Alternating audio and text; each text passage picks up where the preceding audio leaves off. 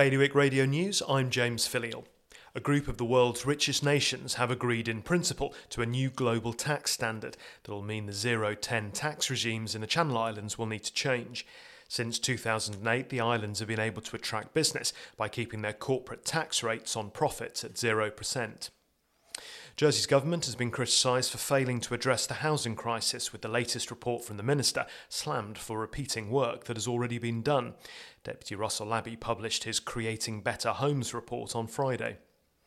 Emergency services in Guernsey had to deal with a fire on a boat in the QE2 marina this weekend, with a man and a woman on board.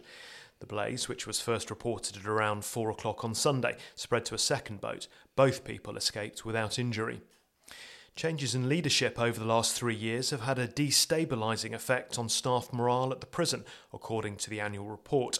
While the review maintains it as a well run prison in Jersey, it highlights that changes like the sudden departure of the governor in 2020, combined with COVID restrictions, have made an impact. More on all those stories at bailiwickexpress.com. Today's weather cloudy, becoming sunny and warm, a top temperature of 16 degrees. Bailiwick Radio News.